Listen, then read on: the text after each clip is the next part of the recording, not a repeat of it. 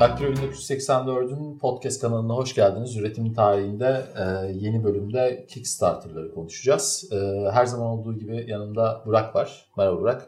Merhaba abi. Kickstarter'ları konuşacağımız için mevzuya daha hakim bir konuk da getirdik. E, ilk konuklu bölümümüz olacak bu. E, Uğur yanımızda. Uğur hoş geldin. Merhaba, hoş bulduk. E, istersen kendini biraz anlat. E, dinleyenler de senin şimdiye kadar neler yaptıklarını bilsin. Ondan sonra da konuşmaya devam edelim. Olur tabii ki. Ee, ben e, biliyorsunuz zaten İstanbul Teknik'ten makine mühendisliği mezunuyum.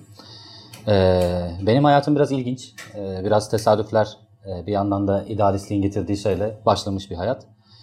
Ee, üniversite küçüklüğümden beri aslında şey, e, bu devrim arabalarıyla yetişmiş biriyim ben. Yani daha ortaokuldayken devrim arabalarının hikayeleriyle büyümüş birisi olarak başladım ben. Hı. Sonrasında lise hayatım boyunca da bir şeyler geliştirmek, bir katkı sunmak, hani insanlara faydalı bir şeyler geliştirip hem en azından onların kullanıma sunabileceği, onların kullanımına sunabileceğim, bir yandan da ülkeye hizmet edebileceğim bir şeyler geliştirmek hayali vardı.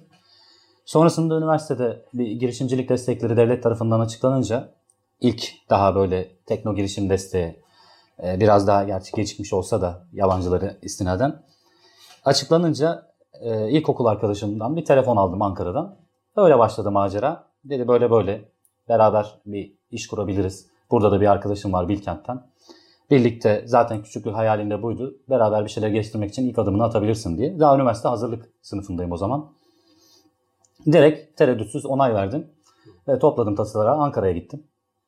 Böyle başladı macera. Yaklaşık bir 3 sene Ankara'da çalıştık. İlk bir malzeme geliştirme projesiyle başlayıp sonra savunma sanayiyle ortak projeler. Ee, bir yandan soğutma sistemleri, metal sanayine katkı sağlayabilecek projelerle başladık. Sonrasında dedik İstanbul'a taşınayım. Hı. Ben bir yandan da artık okula dönme vakti gelmişti. Okulu hiç umursamamıştım çünkü o üç dönem. O üç sene. Sonrasında İstanbul'a döndüm. Döndükten sonra burada tekrar Teknokent'te bir şubemizi açtık diyelim. Öyle başladık. Sonrasında ayrı bir şirket olarak devam ettim. Ortakla birkaç küçük anlaşmazlık yaşadık. Sonrasında burada devam ettim. Burada bir yandan yine enerji üzerine yö- yöneldim. Makine şey okulu devam ettirdiğim sürece bir yandan da enerji alanında Türkiye'nin ihtiyacını görünce arabadan ziyade bir yandan yerli arabadan ziyade enerji sektörü ilgimi çekmeye başladı. Yenilenebilir enerji üzerine, rüzgar türbinleri üzerine çalışmaya başladım. Bu alanda kendimi geliştirip bir 2-3 sene boyunca bu türbinlerde ne geliştirme yapabiliriz? Yerli üretebilir miyiz? Üretirsek daha verimli, daha ucuza üretebilme şansımız var mı? Bunun üzerine çalıştık. Orada patentlerim oldu 2-3 tane dikey rüzgar türbinleri üzerine, yatay rüzgar türbinleri üzerine. Sonrasında ise tekrar başka sektörlerde yine LNG, Türkiye'ye yeni gelmiş bir şey sıkıştırılmış doğalgaz. Bunun üzerine eee, birkaç geliştirmemiz oldu. Türkiye'ye yeni giren şeyleri takip ettik o zamanlarda sürekli. Bunların üzerine neler yapabiliriz? Neler yerli üretilebilir? Ee, biz burada nasıl bir katkı sağlayabiliriz diye üzerine düşünürken sürekli olarak takımım da çok iyiydi. Onların sağladığı katkı da yatsınamaz. Böyle devam ettik. Bir yandan danışmanlık verdik. Derken işler çok güzel gidiyordu. Yaklaşık bir 17-18 kişi çalışmaya başlamıştık. Sonrasında işleri büyütmek adına yatırım destekleri aramaya başladık. Ee, biliyorsunuz devlet destek bir yere kadar devlet desteği veriyor. Sonra devletten bağımsız ilerlemek zorundasın. Bunu da zaten konuşuruz ilerleyen zamanlarda. Evet. Sonrasında bakıyorsunuz şey olmaya başladı. Yatırım desteği kovalarken işte melek yatırımcılar vesaire detaylarını anlatırım. Sonrasında baktık olmuyor. Hani yurt dışına yönelmeye başladık. O ara yaklaşık 2014-2015 yıllarında Rusya ile görüşmelerimiz oldu. Hı. Ee, Rusya Belarus'la ortaklı bir şirketten. Onlar da Orta Doğu'ya ve Türkiye'ye açılıp e, işlerini büyütmek istiyorlarmış. E, Girişimci şirket arıyorlar, yatırım yapacaklar. Hem kendi işlerini hem de, de projelere destek verip işlerini büyütmek istiyorlardı. Onlarla görüştük, anlaştık, sözleşmeleri imzaladık. Ve hani hmm, en çok dikkat ettiğim şeylerden biriydi. Genelde e, insanlar şirketlerini satarken hisse oranına dikkat etmezler. Tamamen işten çekilme prensipli olurlar. Bayağı uzun bir pazarlık sonucunda hisselerin çoğunluğu bizde kalmak şartıyla o anlaşmayı sağlayabildik. Sonrasında sözleşme imzalandı. Talihsiz bir uçak düşürme olayından sonra tek taraflı sözleşme feshedildi. Aa ne diyorsun? Siyaset yani siyaset girdi yani yaptığınız işe. Siz Aynen öyle. yapıyordunuz. Sözleşmeler imzalanmıştı. Artık şey olacaktı. Hani büyük bir yatırım ve adamlar sadece bir tane projeye değil, normalde rüzgar türbini projesi için gelmişlerdi. bütün şirkete yatırım yapmayı ve ortak devam etmeyi düşünüyorlardı. Sonrasında uçak düşürme kazasından uçak düşürme mevzusundan sonra iptal oldu sözleşme durumu. Tek taraflı feshettiler. Sonrasında yavaş yavaş hani bizim de gerileme dönemimiz başladı diyelim ondan sonra. Çünkü şey e, Türkiye'deki işte bu ekonomik durum vesaire Ar-Ge'ye yat- yatırılan paranın biraz daha yazılım sektörüne akması, firmaların bir yandan ekonomik durumdan dolayı e, Ar-Ge'den yatırımlarını çekmesi bizim danışmanlık işlerimizi sekteye uğratmaya başladı. Hmm. Sonrasında ise ayakta durmak için artık şey yapmaya başladık. Hani sürekli iş kovalama derdindeydik. O dönem benim için bayağı zorlu bir dönem oldu. Yine bir beraber çalıştığımız bir firmayla Belçika'da bir iş bağladık. O işte de LNG sektörünün Türkiye'ye girişi, işte bir yandan için içinde işte şey vardı. e, Fransız gaz şirketleri vardı, doğal gaz şirketleri. Onlarla ortak iş geliştirme durumu vardı. Onlar tabii işin büyük kısmında ama biz onlara ürün üretip satacaktık. Kriyojenik ürünler LNG sektöründe kullanabileceği istasyonlarda. Sonrasında onlarla anlaşma sürecine girerken havalimanında bombalı saldırı oldu. Adamlar Türkiye'ye gelmekten vazgeçtiler. Ki orada şey vardı, adamlara sistemkar bir mail atmışlığım var. Ee, hani Belçika'da da biliyorsunuz o zamanlarda patlamalar Hmm. oluyordu. Sonrasında adamlara attığım şeyden sonra, sistemkar mailden sonra tekrar düşüneceklerini söylediler. Fakat sonrasında zaten darbe olayları, darbe girişimi ve benzeri mevzulardan dolayı Vay Allah'ım ya Rabbim. işler bayağı sekteye uğradı. Sonrasında zaten artık şey olmaya başladı. Hani baktım olmuyor. Hani bir yerde artık şey coğrafya kaderdir mevzusu devreye girmeye başlıyor. Hani şey durumu var. Ee, Çabalıyorsunuz. Çabaladıkça daha da böyle şey geriye gitme durumunu gör- görünce artık şey bir yandan da hani okulun bende baş, şey bastırdığı yük var. Hani Evet. Derslere gidemiyorum. İşi işte öğrendim ama bir yandan o okulu bitirmem gerekiyor. Bir yandan da işlerin devamlı sürekli sekteye uğruyor. Bu arada arkadaşlarım artık ayrılmaya başladılar ki haklı olarak da. Yani kendi işlerini kovalamaya başladılar. Ee, işte evlenenler oldu, kendi başka işlere girmek isteyenler oldu. Tabii ki isteyerek yapmadılar bunu. Hı hı. Yani şey mecburduk. Tabii. Sonrasında zaten iki ortak kaldık baş başa. Ortağım da Avustralya'ya git, şey yaptı gitti. Orada artık hani baktık olmuyor burada. Başka yerlerde bir şeyler kovalamamız gerektiğini düşündük. Sonra ortağım Avustralya'ya gitti. Ben burada tek kaldım. Şimdi de yalnız kalınca artık dedim okulu bitireyim. O ara artık şirket geriye doğru geçmeye başladı. Zararıma işliyordu. Şirketi kapatma kararı aldım. Sonrasında girişimcilik serüvenimi bitireyim dedim. Hani belki başka bir yerde, başka bir zamanda tekrar açmak üzere tabii ki. Hani hiçbir zaman bundan vazgeçmedim ama artık bir durmam gerekiyordu. Çünkü şey çabaladıkça beni daha da kötüye sürüklüyordu. Orada bıraktım. Şimdi de beraber zaten aynı iş yerinde çalışıyoruz Çalışıyoruz. Efe ile. Abi şimdi sen aslında bu dünyada mühendislik trendini yakalamış bir adamsın. Çünkü son özellikle 20-30 yıldır e, dünyada ARGE işi biraz bu Kickstarter'lar üzerine kaymış durumda. Yani hani sırf bu Amerika'da da böyle değil. Hani işte İsrail'de, Japonya'da, e, hatta Hindistan'da bile e, birçok iş ARGE ile alakalı birçok iş artık alt yüklenicilere. Bu alt yükleniciler de genel olarak işte bu Kickstarter'lar arasından çıkıyor. Ee, bunu yakalamış ve bunu devam ettirmiş bir adamsın. Bunu hani bu süreçten geçmiş ve hani ülkenin kötü koşulları sebebiyle e, devam ettirememiş biri olarak sen hani Türkiye'de bir Kickstarter projesinin e, başarılı olma şansını yurt dışına göre nasıl değerlendiriyorsun? Açıkçası şöyle söyleyeyim. Ee, 2017 yılında ondan sonra ta- çok fazla takip etmedim açıkçası benim. Biraz daha şey dönemim olduğu için kötü dönemlerim. 2017 yılında en, çok, en son baktığımda %98 gibi bir rakamla yatırım yapılan şirketlerin, destek alan şirketlerin battığıydı. TÜİK istatistiklerinde vardı. Ki zaten istatistiklere bakmadan da zaten dışarıdan bunu görebiliyorduk. Çünkü e, devlet bir yere kadar destek veriyor. Evet sonrasında Ar-Ge durumu bittikten sonra ürün elinizde kalıyor prototip. Evet. Ve sonra siz bir yatırım arayışına giriyorsunuz. Bu yatırım arayışında yine devlet TÜBİTAK aracılığıyla vesaire yine size yatırım yapmaya çalışıyor ama verdiği destekler yatırım desteklerine yetmeyecek kadar oluyor. Çünkü e, her projenin ayrı bir bütçesi var. Yazılım projesi ayrı bir bütçe gerektirir. Enerji projesi ayrı bir bütçe gerektirir. Sana işte atıyorum makine endüstrisinde bir şey geliştirecekseniz ayrı bütçe geliştirir. Burada açıkçası e, denge biraz sağlanmadı. Hmm. Atıyorum mesela yazılım yapan adam da 200 bin aldı. İşte makine yapan adam da 200 bin aldı. Atıyorum türbün yapmaya çalışanın. Biz de mesela 200 bin aldık onunla yapmaya çalıştık. Ama giderleriniz farklı tabii. Giderlerimiz de farklı, bambaşka. Hani bunu olunca ortada bir dengesizlik oldu. Bunu sağlayamadılar. Bu yüzden zaten yüksek teknoloji geliştirmeye çalışan bizim gibi arkadaşlar ki sadece ben benden daha vahim olan arkadaşlarım da vardı o zaman batan. Tabii. Ki gerçekten bu ülke için büyük bir kayıp. Tabii. Hani işte askeri için sıvı zırh üreten arkadaşlarım vardı, şey üreten arkadaşlarım vardı. Sıvı zırh. Evet. E, Kevlar benzeri malzeme üzerine çalışan arkadaşlar vardı beraber. Hani e, girişimcilik şeyinde ekosisteminde tanıştığımız. Evet. Bu biz mühendisiz anlıyoruz mevzudan. da. Evet. Sen mesela sıvı zırh dediğin zaman insanlar Ha, tamam. Okey.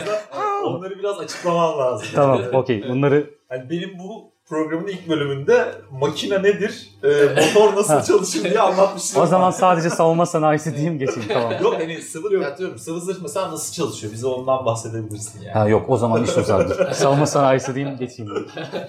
Formüller başlıyor. Aynen bana şey yapmazsan cidden kaptırırım o yüzden iyi dedim. Ee, Ben şeyi merak ediyorum. Şimdi şunu teorik olarak şunu biliyoruz Türkiye'deki bu girişim meselesiyle ilgili. Özellikle yüksek teknolojili ürün girişimiyle ilgili. ARGE konusunda bu normalde hani bizde hep bir ön şey ön kabul vardır yani devlet destek vermiyor diye. ARGE meselesinde devlet destek veriyor. evet Bizde- kesinlikle. Bizde öyle bir destek var. Onu biliyoruz. Yani teorik olarak ben de biliyorum. Sen pratik olarak da onu gördün anladığım kadarıyla. Fakat e, bu işte ÜGE dediğimiz yani ürün geliştirme döneminde yani senin bir ürünü araştırdın, geliştirdin, artık ortaya bir ürün koydun. Bunu bir meta haline getirebilmen için, ticari bir malzemeye dönüştürebilmen için bir destek yok. Burada yani sadece maddi destek de değil. Atıyorum seni bir e, bir firmayla e, bir pazarlamacı firmayla işte bir araya getirip senin oradan yürümenin sadece öyle bir koordinasyon vesaire de yok. E, ve mesela işte yazılım firmasında gider kalemleri atıyorum bilgisayar şu bu hani daha düşük gider kalemleriyle bu iş yaparken rüzgar türbünü yapan birisiysen üretmeye çalışan birisi orada gider kalemlerin bambaşka. Bu tip böyle spesifize edilmesi lazım sanırım desteklerin ama o yok anladığım kadarıyla. Evet kesinlikle. Kategoriye ayrılmamış destekler ve denet ilk başta açık açık söyleyeyim. ilk de- devlet destekleri verirken çok fazla denetlememişti. Kim neden kullandı, nereye kullandı bunları çok fazla üzerine gitmiyordu. Bir yönden avantaj olabilir bu gençler için. Ama bunu çok fazla dezavantaja çeviren arkadaşlar vardı. Yani e, gençler vardı diyeyim. Suistimal eden. Suistimal eden de vardı. Benim crackli Ansys'le e, helikopter rotoru şey yapmaya çalışan, analizi yapmayan arkadaşım vardı. Bu, cüm, bu, bu cümlendeki hiçbir kelimeyi bilmiyorum abi. ya, An- Ansys bir analiz programı tamam mı? Tamam, evet. Çizim koyuyorsun içine. İşte atıyorum şu hızla dönerse bunun etrafında ne gibi şeyler olur. Onu Tamam. gösteriyor sana. Okey. Tamam işte he- helikopterin o pali ne Bu kadar bölüm uzun bir bölüm olacak. helikopterin pali ne kadar iyidir işte mukavemeti ne kadar hani sıkıntıya girer falan bunları sana gösteren program ve pahalı bir program yani hani şey Evet. e, yazılım olarak sen bunu aldığın zaman direkt olarak hani bir küçük bir girişimci olarak bunu alman biraz hani zorlar seni.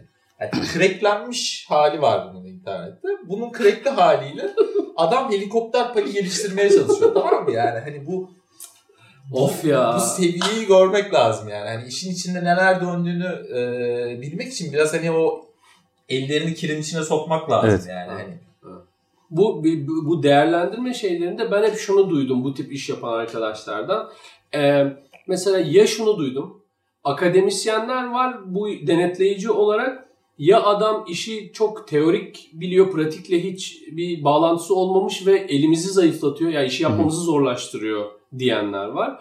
Ya da eee, çok fazla yaptığı yani bu, bu denetleyicilerin çok fazla sıkıştırması dolayısıyla hiçbir şey yapamadığını iddia edenler var. Böyle bir e, mekanizma olarak bir çalışmayan bir durum var yani orada. Evet, e, burada da aslında bir şey bizim üniversitede de yaşadığımız bir durumun da aslında temeline iniyoruz. Bir, e, bazı hocalarımızın egosu hani bir yandan da öğrencilere yaptığı baskının orada bir nevi benzerini görüyoruz. E, o baskıdan dolayı gerçekten de hani e, ufacık bir hataya dahi şey imkan vermeyen hocalar e, onun üzerine gidip e, aldığı desteği şey ürüne çeviremeyen arkadaşlarım da oldu. ciddi anlamda bahsettiğiniz baskılardan da oluyor. Çünkü sebebi şey sadece kendi bildiğini anlatmaya çalışan ve sadece kendi bildiği gibi işin yürüdüğünü zanneden insanlar var. Hmm. Bu böyle geliştirilmez zaten. Arge'nin mantığına aykırı zaten. Tabii. Girişimciliğin mantığına aykırı. Siz bir problem koyduğunuz zaman o problemin bir sürü farklı yolu vardır. O problem bir sürü farklı yoldan çözülür. Siz sadece bir yolu dayatırsanız o adamın aslında yapmak istediği farklı yola engel olursanız zaten o adam başaramaz bunu. Evet. Bir yandan onlar oldu. Bir yandan da denetlemede atıyorum işte hani sadece üstün körü gelip bakıp neler yaptığını hiç takmayıp hani paranın nereye gittiğini, nereye harcandığını doğru düzgün denetlemeyip bir yol gösterici olmaktan çıkıp sadece verilen görevi yapan hocalar da vardı. Ve bir yandan da şey sadece teori kısmı hakim senin bahsettiğin gibi. Sadece teorisini biliyor, pratiğini bilmiyor. Ee, orada gelip baktığı zaman teorik olarak düşünüyor Evet. proje atıyorum bir ürün var önünde. O ürüne baktığı zaman sadece teorisini düşünüyor. Ve bunun üretime geçerken ne gibi değişikliklere uğrayacağını aslında biz böyle başladık. Biz de aynı teoriyle başladık ama çıkarken böyle bir ürün çıktı. Çünkü mümkün değil pratiğe çevrilirken. Hmm. Durumunu anlayamayan hocalar da oldu. Bunun sebebi biraz şeyden de kaynaklı. Evet bizim de sıkıntılarımız var. Hocaların da sıkıntıları var. Kendilerini çağa ayak uydurma durumunda gerçekten e, geride kalmış hocalar var. Bir de şöyle bir durum var. Mesela burada denetlemeci hocalar şey seçilirken gerçekten iyi olan, bu işte iyi olan hocalarımız biraz daha bu göreve girmiyor. Girmemeyi tercih ettiler en başlarda. Hmm.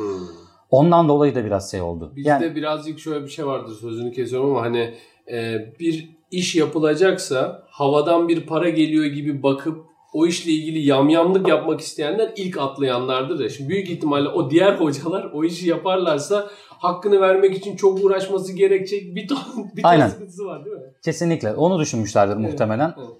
Yani ondan dolayı iki taraflı bir dengesizlik söz konusuydu. Sonra bunu yavaş yavaş hani aşmaya çalıştılar diyelim. Aşamadılar hala. Hı. Aşmaya çalıştılar. Ee, bir yandan teknoloji ilerledi. Bir yandan e, vizyon çok farklılaşmaya başladı. Her tarafta hani farklı dur- şey sürekli yıl yıl değişmeye başladı artık teknoloji. Hı. Değişirken bir yerde vizyonu kaçırdık. Şöyle söyleyeyim. Mesela ee, İnsanlar Silikon Vadisi'nin kuruluşundan itibaren bilirsiniz zaten hani belli bir şirketler kurulmaya başlıyor. Sonrasında Lockheed Martin ve benzeri Hewlett Packard gibi şirketler oraya gidip sonrasında aslında ilk Stanford Üniversitesi ile başlıyor bir arazinin ortasında. Sonrasında etrafına şirketlerin kurulması, oradaki gençlerin bir şeyler geliştirip başlamasıyla devam ediyor süreç. Fakat Silikon Vadisi Türkiye'de yanlış anlaşılıyor. Sanki sadece orada yazılım geliştiriliyor. Sadece hani Facebook, sadece Google ve benzeri şirketler var ve bu şirketler Amerika'yı ayakta tutuyor ya da dünyayı ayakta tutan şirketler olarak görülüyor. Ama işin arka tarafında üretimin, sanayinin ve teknolojinin olduğunu bilmeden bunu yapıyorlar. Ve bundan dolayı da bir yerde yolu kaçırdık. Ee, yüksek teknoloji üreten şirketler yerine sadece yazılım, işte işte aplikasyon, atıyorum iOS aplikasyonu, Android aplikasyonu yapan adamlara üstüne düşmeye başladık. Çünkü gördükleri tek şey var. İşte bir Facebook yapılmış milyarlarca dolar değer biçiliyor. İşte Google çıkmış. Ondan sonra bakıyorsun Spotify çıkmış. YouTube çıkmış. Peki e bunların arkasında oraya gelene kadar ne var? Yani Aslında bizim- ayakta tutan temel şey kirişler ne? O ülkeleri ayakta tutan temel taşlar ne? Kimse oraya odaklanmadı. Sadece hazır para neredeyse her zaman yaptığımız Tabii. gibi nerede kolay para varsa oraya yöneldik. Bizimkiler şeyi görmekte geç kaldılar. Yani işte General Electric olmazsa Hı hı. hani kimsenin Spotify'a para harcayacak parası olmaz. Kesinlikle. Yani, yani oradan geliyor. Asıl üretim o. Kesinlikle. Hizmet sektörü eğer cebinde para varsa para harcayacağın bir yerdir.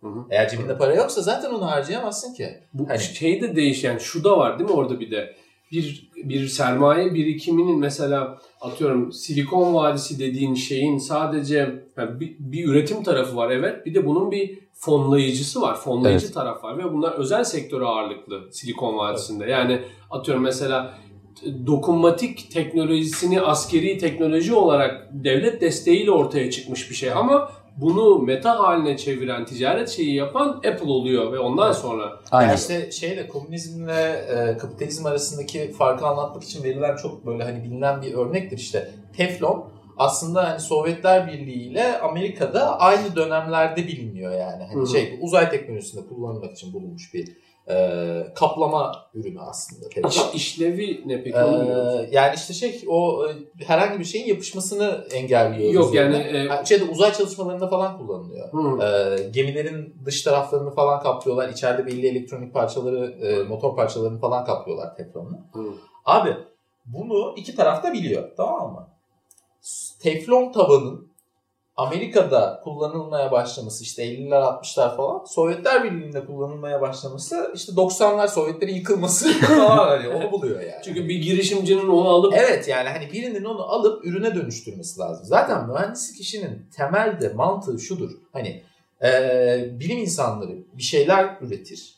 Bir işte e, teori üretir. Sen o teoriyi alırsın. O teorinin içerisinde çalışabilecek ve birilerinin ihtiyacı olan veya ihtiyaç doğurabileceğin Hani illa bugüne kadar kullanılmış olması gerekmiyor. Hani işte dokunmatik telefon da hayatımızda yoktu. Ama çok büyük bir kolaylık olduğu için hemen adapte olduk ona. Mühendislik işi aslında budur zaten.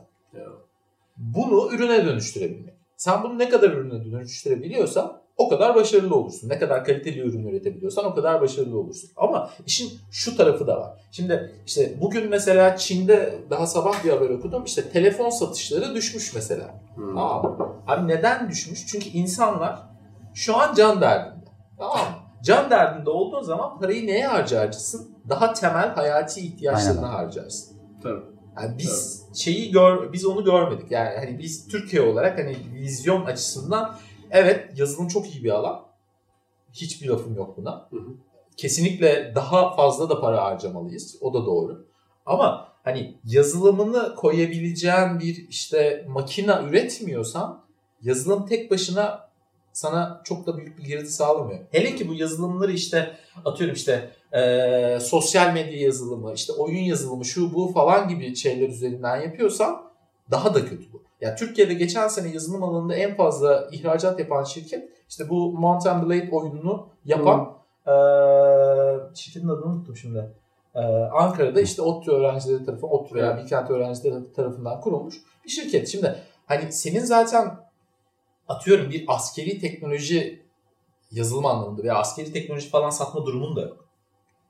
Ya bunlar olmadığı zaman diğer ülkelerden görece olarak geriye düşüyorsun. Tamam ilerliyorsun ama hani diğerleri çok fazla ilerlediği için sen geride kalıyorsun. Hani işte şeyde Osmanlı'nın gerileme devrini anlatırken şey derler ya işte Osmanlı aslında çok da gerilememişti ama işte Avrupa çok ileri gittiği için sen gerilemiş oluyorsun yani. Evet. Hani temel nokta o. E, Buradan tam şeye bağlamak istiyorum mevzuyu. Şimdi e, Amerika'da mesela bu melek yatırımcı olayı çok yaygın. Evet. Tamam mesela işte Silikon Vadisi'nde atıyorum 50 tane proje var. Adam gidiyor işte ben elinize birden ortak oluyorum diyor. Hepsine işte 1 milyon dolardan para veriyor. Tamam mı? 50 milyon dolar cebinden para çıkıyor adamın. Ama o projelerden bir tanesi işte sağlam çalışabilir bir hale geldiği zaman o 50 milyon doları oradan çıkartabiliyor ortak olduğu için işte karına ortak oluyor orada. Bizde abi bu süreç nasıl işliyor ve ne kadar karışıyorlar işe? Yani hani şey mevzusu vardır ya bizde. Bir yere ortak olduğun zaman işte ya bunun ucuna bir de taramalı takalım tarıya tarıya gitsin hani mevzusu. O bizde de oluyor mu yani? Hani Bir- bir- Yani melek yatırımcı piyasası bizde var mı mesela? Sen girişimcilik şeyinde melek yatırımcıya ne kadar denk geldin? Şöyle benim girişimcilik zamanında melek yatırımcı kavramı daha yeni yeni dışarıdan gelmeye başlamıştı. Teknokent süreçleri vesaire bunlar biraz daha oluşturdular melek yatırımcı bilincini. İşte İTÜ Teknokent olsun, ODTÜ Teknokent olsun. Fakat e, bizdeki e, ticaret kafası orada da devreye girdi. Melek yatırımcıdan ziyade aslında en başta şeytan yatırımcıydı bunlar. hani açık söylüyorum çünkü e, tek derdi parasını, cebindeki parasını düşünmek ve o an hani ben bir şeye ortak oluyorum ama ona katkı sağlayabilir miyim gibi bir vizyonları yoktu. Sadece dertleri para katayım, benim param çoğalsın. Bir nevi şey gibi görülüyor. Tabii ki bu bir borsa gibi aslında. Amerika'da da bunun için kullanılıyor. Ama orada katkı sağlayan adam, yatırım yapan adam bunun devamını getiriyor. Bu şirketi ne kadar ileri taşırsam ben de o kadar para kazanacağım. Destek olmam, mentor olmam lazım. Fakat burada eee, gelen yatırımcılar e, ne kadar çok hissesini alırsam o kadar iyi gözüyle baktılar. Bunun sebebiyle batan şeyler de oldu, gençler de oldu, çok iyi projeler de vardı. Bunun sebebi şu, adam hissenin çoğunluğunu aldı Ve sonrasında bir sene sonra iki sene sonra cebinde para göremeyince kapatma kararı aldı. Hisselerini çekti ve diğer insanları borç batağına atıp çıktı. Bu ciddi anlamda şey hani exit kavramı vardır biliyorsunuz Evet. şeyde, yatırımcılıkta. Adamlar exit kavramını çok yanlış anladılar. Hani cebim para dolsun ve çıkayım ya da batan, gemi batmaya başladı ben kendimi kurtarayım derdine düştüler. Ama hiç kimse o geminin işte bir yerinden su alıyorsa ben o deliği kapatmaya çalışayım. O gemiyi kurtarayım ya da o gemiyi daha da ilerleteyim derdine düşmedi. Böyle bir durum vardı. Yavaş yavaş onu aşan yatırımcılar var. Gerçekten vizyon sahibi yeni yeni e, piyasaya girmeye başlayan, gerçekten para sahibi zengin iş adamları var. Fakat hala bir çoğunluğu şey oluşturuyor. Peki Paramı koyayım bir gün sektör- sonraki cebimdeki para ne kadar olur onu düşünen insanlar var. Sektörde şey nasıl, e, oranlama nasıl? Yani devletin bu işe yatırdığı parayla işte özel sektörün bu işe yatırdığı para arasında ne, nasıl bir fark var? Hani devlet mi daha dominant şu an Türkiye'de yoksa özel sektör mü daha dominant? Eğer genel olarak toplama bakarsak devlet daha dominant diyebilirim hala. Çünkü özel sektörde verilen paralar çok düşük rakamlar. Ee, biraz önce dediğim gibi çok düşük rakamlar verip çok yüksek payı alma derdindeler hala çoğunluk bir kısım. Gerçekten mentor gibi bir abi gibi ya da gerçekten sahiplenecek bir yatırımcı olan çok az kesim var. Ve gerçekten çok iyi paralara sahip olanlar da ticaret gözüyle baktığı için olaya ya işe hiç girmiyorlar. Zaten ben hani girişim şirketi alıp ben bunu 5 sene sonra şey yapsam ne olur? Hani büyütsem ne olur derdinde. Adam sadece bir yandan ticaretine bakıyor. Bir gün sonra cebine girecek parayı düşündüğü için Evet. biz hala bunu aşamadık. Ve ben açıkçası şöyle görüyorum. Bunu aşmamızın da mümkün olacağını zannetmiyorum. Kültürden gelen jenerasyon değişmesi lazım bunu aşabilmemiz için.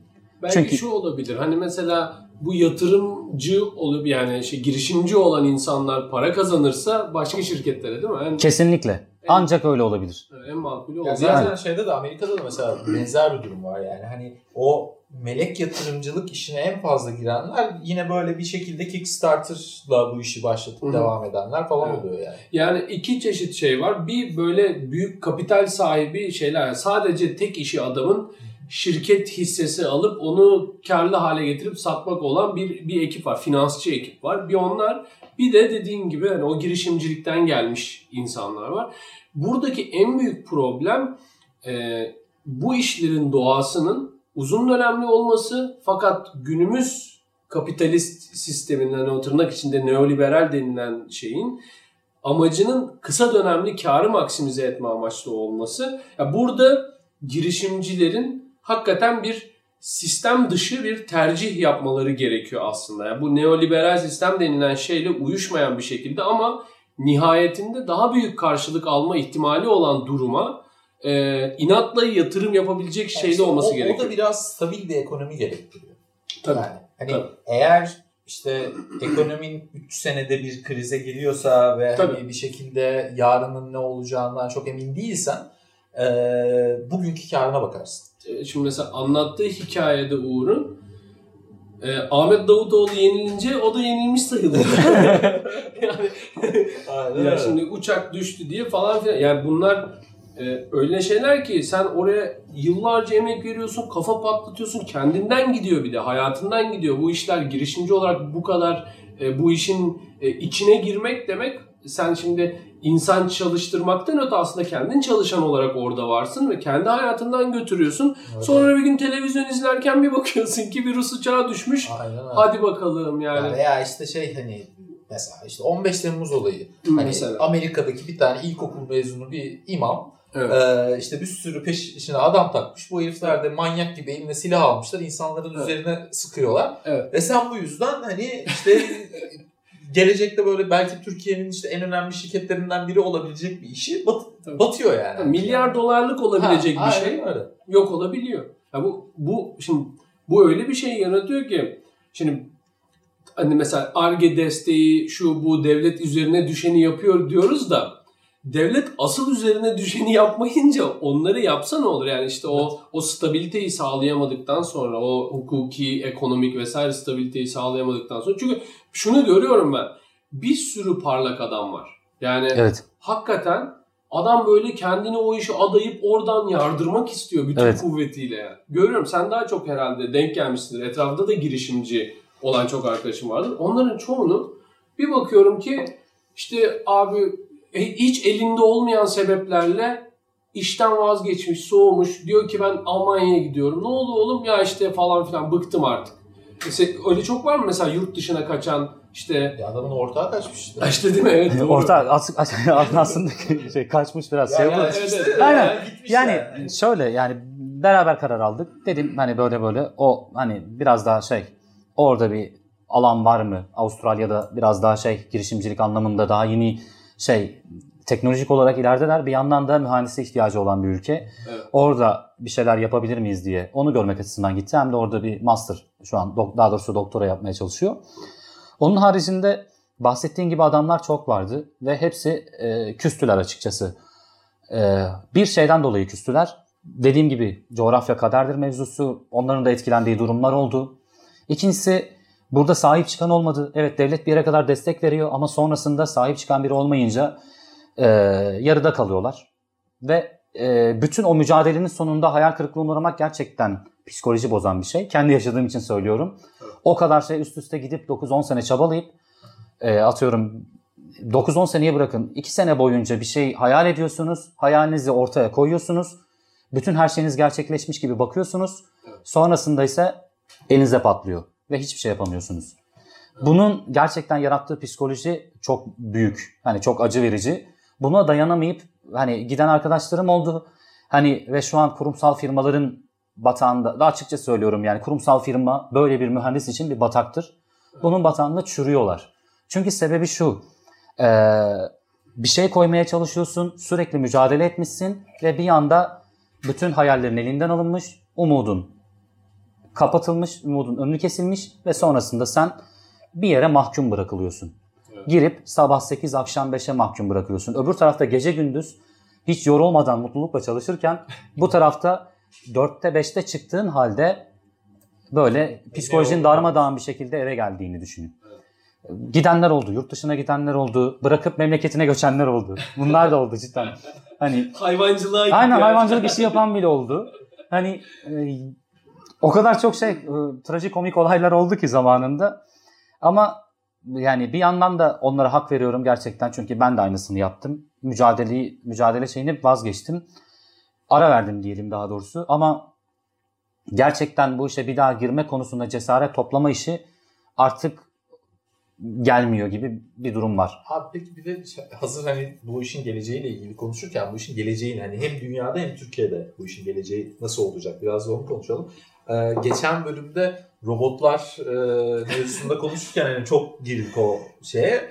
Ee, şimdi mühendislik işleri hala yerini koruyorlar ama hani giderek bu işte üretim sektöründe özellikle e, mavi yakalının yapacağı işler daha çok işte hem robotlara kayıyor hem de bir yandan robotları da geçtim. Yani makineler de artık hani robot olarak kabul edilmeyecek olan makineler de artık çok daha verimli üretimler yapıyorlar.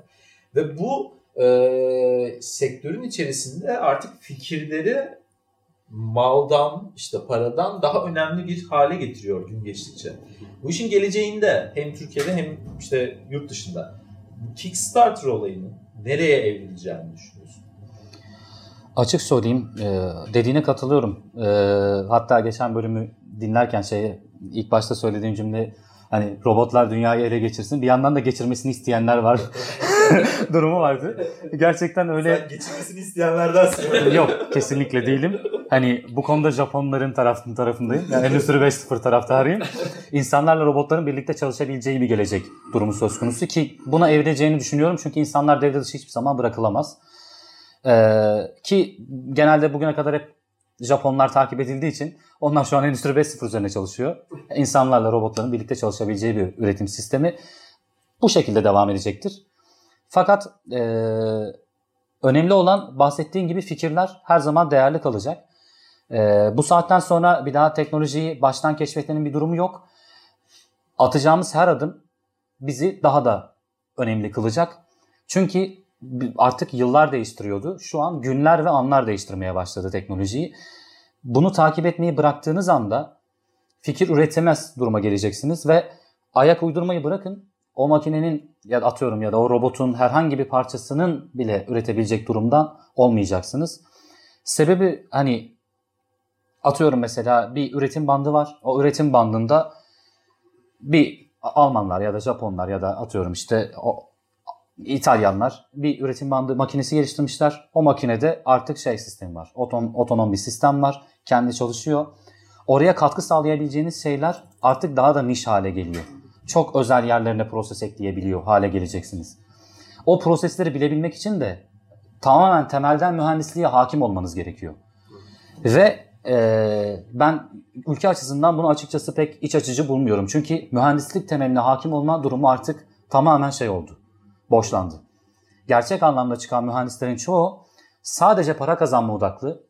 Sadece hani ben parayı nerede çabuk kazanırım ya ticarete atılma derdinde ya girişimcilik derdinde ama tırnak içinde girişimcilik. Anladım. Yaptıkları tek şey hani yurt dışında olan bir şeyi kopyalayıp buraya getirmek. Faydalı olması da yine tırnak içinde. Ya da gerçekten mühendislik içermesi durumu söz konusu değil. Yaptıkları tek şey kopyalayıp buraya getirmek, onları satabilmek. Ya da işte tanıdığım bir sürü makine mühendisi arkadaşım, elektronik mühendisi arkadaşım ya, sektör değiştirdiler. Yazılım sektörüne kaydılar. Bu yazılım sektörüne kayma olayı aslında çok tehlikeli bir şey. Ya bak bu bunu şeyde görüyorsun mesela. Şimdi şu an mesela Avrupa Birliği e, 5G teknolojisini Çin'e yaptırsak mı? Bunun altyapısını yaptırmasak mı diye konuşuyor. Ya hani Avrupa gibi e, teknoloji konusunda hani Çin'den geride olmayan bir ülke birliği dahi e, üretim sektöründen belli oranda çekildiği için şu an büyük bir kriz yaşıyor aslında. Hani biz de bunu göreceğiz. Bu mühendislik problemi Bu çok bu aslında bir mühendislik problemi. Çünkü sen eğer işte tüm e, hedefini işte biz bunun zaten yazılımını hallederiz. Hı. Hani bunun işte makinesini, aletini, elektroniğini, altyapısını bırakalım hani Çinliler nasıl olsa ucuza üretiyor Hı. kafasına girersen işte böyle patlıyorsun. Şu an mesela hani Avrupa'da en çok konuşulan mevzulardan bir Evet. tanesi bu. Evet. Çünkü sen hani 5G teknolojisi çok önemli bir teknoloji.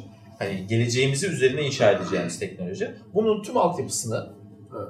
seninle çok da dostane ilişkileri olmayan bir ülkeye yaptırırsan ya başına yarın bir gün ne geleceği belli değil. Çünkü Yani bunun- yazılım da artık donanımla çok ortak çalışıyor. Yani bunun donanımını sen yapmadığın zaman yazılımda hani e, başına istemediğin olaylar gelebiliyor. Tabii. Yani güvenlik açısından Tabii. mesela Aynen Çin'le öyle. ilgili en büyük problem şu anda o.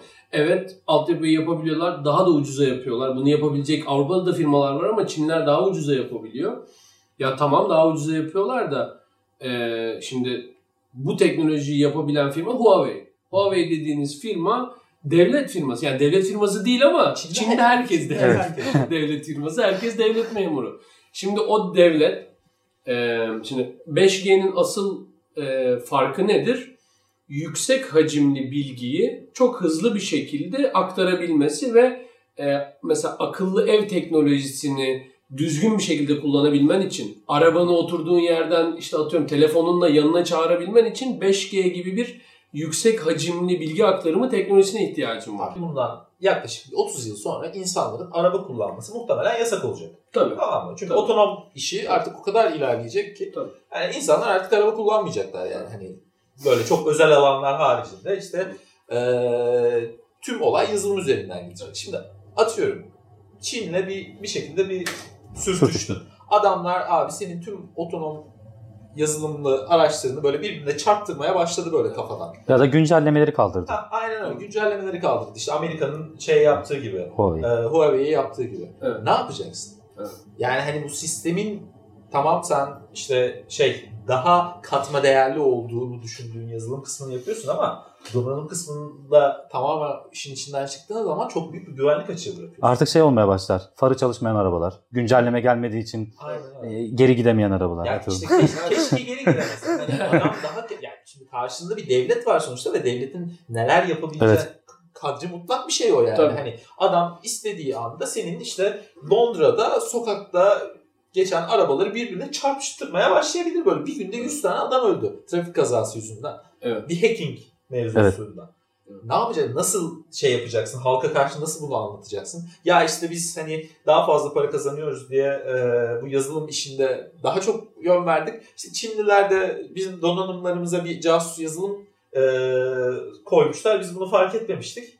E işte- İşte 100 kişi öldü yapacak bir şey yok falan diyemezsin yani hani. Eyvallah. Tabii tabii yani ya öyle bir şey ki o bütün Ee, şimdi nasıl ki atıyorum bizim lağım sistemlerimiz, işte elektrik sistemlerimiz, internet sistemi bunların hepsi bir altyapı meselesi ise ve onlar olmadan internete giremez, tuvalete gidemez, e, evde kettle kaynat, kettle'ı tuşuna basamazsak elektrik olmadan.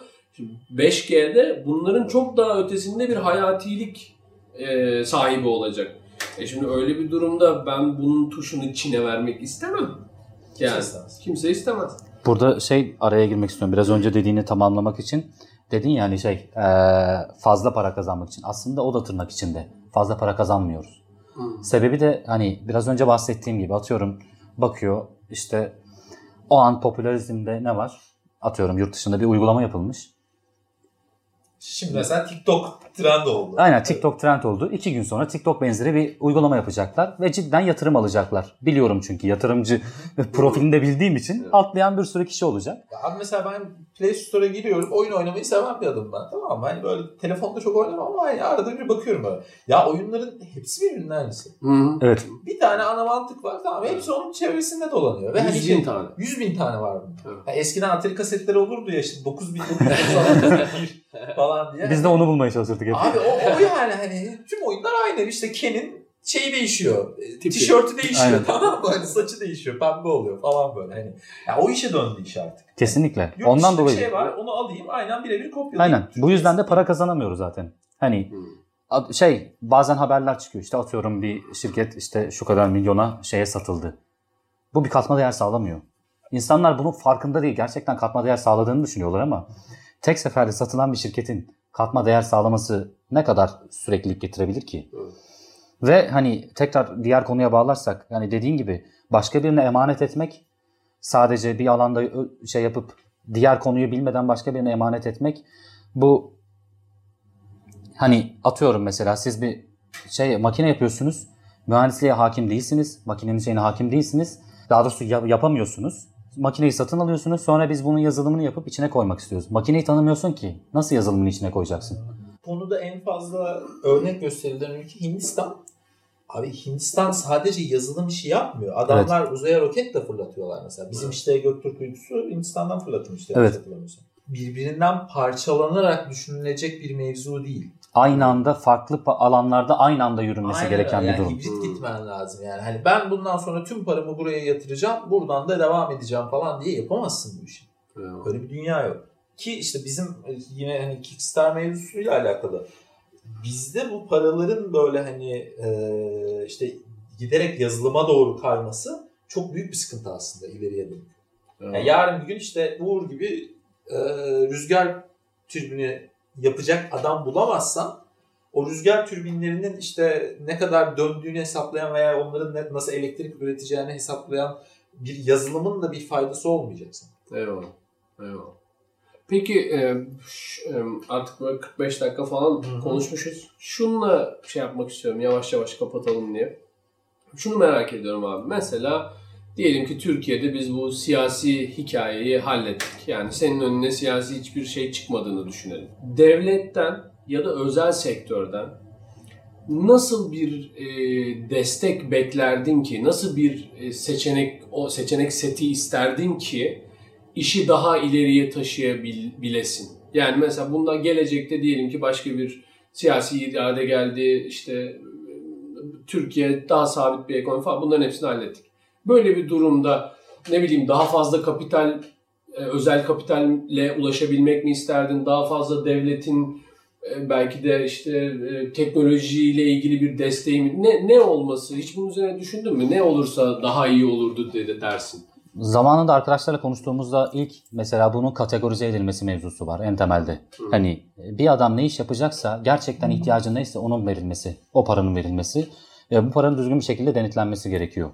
İkincisi hocaların egoya vesaireye bulaşmadan gerçekten bu işe destek vermeleri öğrencileriyle birlikte sadece üniversitedeki projeler değil hani egolarını bir kenara bırakıp gerçekten mentor olarak o girişimcilerin yanında bir danışman olarak çalışmaları gerekiyor.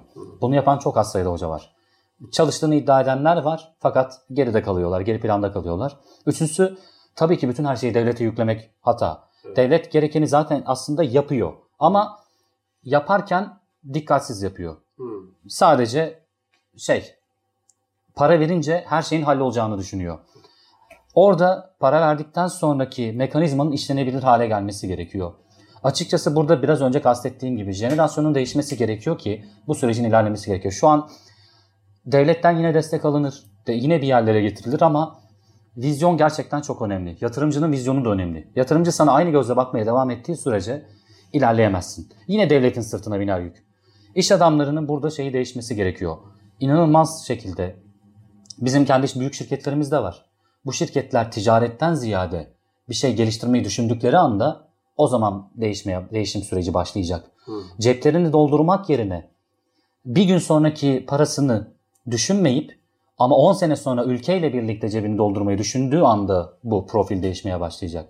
Atıyorum bir işe girdiği zaman ben yarın bu hissemi şu kadara satarım, bu şirketi şu kadar paraya satarım, ben cebime şu kadar para girer, ona katlarım derdini değil de ben bu şirkette 5 sene sonra bu şirketi buraya getirirsem 5 sene sonra her sene şu kadar para kazanmaya başlarız. Hem devlet hem de şirket olarak. Gözüyle bakmaya çalıştığında bir şeyler değişir. Bunun değişmesi de biraz önce kastettiğimiz gibi hani ya parlak insanların bir şekilde bir yerlere gelip onların yatırımcı olabileceği durumda ya da jenerasyonun değişeceği durumda olabilir. Jenerasyon da değişirse bir şeyler değişir mi? O konuda da açıkçası tam bir net bir durumum yok. Çünkü çok ilginç bir jenerasyon var. Ee, yetiştirilme şeyi olarak da e, düşünce tarzı olarak da yukarıda ne gördülerse benzerini düşünüyorlar. Bahsettiğim gibi kendi bölümlerini bırakıp çok iyi şeyler başarabilecekken gidip hazır para neredeyse oraya yönelmeye başlıyorlar. Çok iyi bir makine mühendisi olacakken ticarete atılıyor. Çok iyi bir elektronik mühendisi olacakken yazılıma atılıp saçma bir aplikasyon geliştirip cebine sadece 10 bin lirayı koyup onunla mutlu olmaya çalışan insanlar var. Ama diğer tarafta sağlayacağı katkı milyarlarca dolar olabilir bunun. Kısa Bunun dönemlilik problemi var yani. O, Evet. o baki değil mi? O vizyon değişmediği sürece bir şey değişmeyecektir. Türkiye'nin genel bir kurumsallık problemi var. o hani her yere yansıyor yani. Hani insanına da yansıyor, devletine de yansıyor, Evet. halkına da her şeyine yansıyor. Planlama konusunda yani planlama engellisi bir devlet yani böyle bir problem var. Bir pro- planlama problemimiz var her şeyin en başında. Ve e, hani kısa dönemli düşünme şeyi bugünkü ekonomik durum, ekonomik e, sistemin yapının birazcık da dürttüğü, ittirdiği bir şey. Hadi onu bir nebze anlayabiliyorum ama e, bizim memleketteki bu plan yapmaktaki e, yeteneksizlik yani o yeteneksizlik değil aslında da o siyasi bir karar aslında. Ama hani o, o bu eksiklik geri dönülemez şekilde geri bırakıyor sanki bizi. Evet. Evet, kesinlikle. Yani bu durumun geleceği ne olur açıkçası şu an öngöremiyorum şeyden dolayı. Hani gençlerin gidişatı belli. Hani onlara bir dur demek lazım. Gerçekten temel bilimlerin, en başta temel bilimlerin öneminden bahsetmek lazım. Mühendislikten de geriye gitmek gerekiyor çünkü bu kadar koptuk biz. Abi bizde temel bilimler işte şey Kaldıracağız diyorlardı en Ee, son oğlum. Kaldıralım 6 diyor. aylık bir kurs alırım sonra öğretmenlik yaparım diye girilen Aynen. bölümler yani. O tarafa doğru gitmeye başladı. Temele el atmamız gerekiyor ki temel bilimleri sevdirmek gerekiyor. Öğretmen olmak değil sadece. Gerçekten bilimle, işin laboratuvar kısmında ilk önce bir şeyler geliştirmemiz gerekiyor ki sonrasında fabrika kısmına girelim. Evet. Seri üretimi açılalım. Sonrasında yazılım kısmını ya da atıyorum gelecek kısmını, future kısmını düşünelim. Yani Evet. bizde işte şey gibi hani eee, Osmanlı geri kaldı askeri teknolojiyi getirirsek biz hallederiz yine Avrupa'yı yakalarız Evet. gibi böyle son Evet. a- Aynen öyle. yakalamaya o üretim sürecinin Evet, son halkasına dahil olunca o olmuyor ki aga. Yani Aynen öyle. en başından dahil olacaksın ki yaratıcı bir şey yapabilesin. Orijinal bir katkı yapabilirsin. Temel bilimler o yüzden söylüyoruz zaten. Yani sen işte biyolojiyi, kimyayı, fiziği neyse yani bütün o, o- ona hakim olabilmen lazım ki fizik bilmen lazım ki o mühendislik işini yapabilesin. Kesinlikle.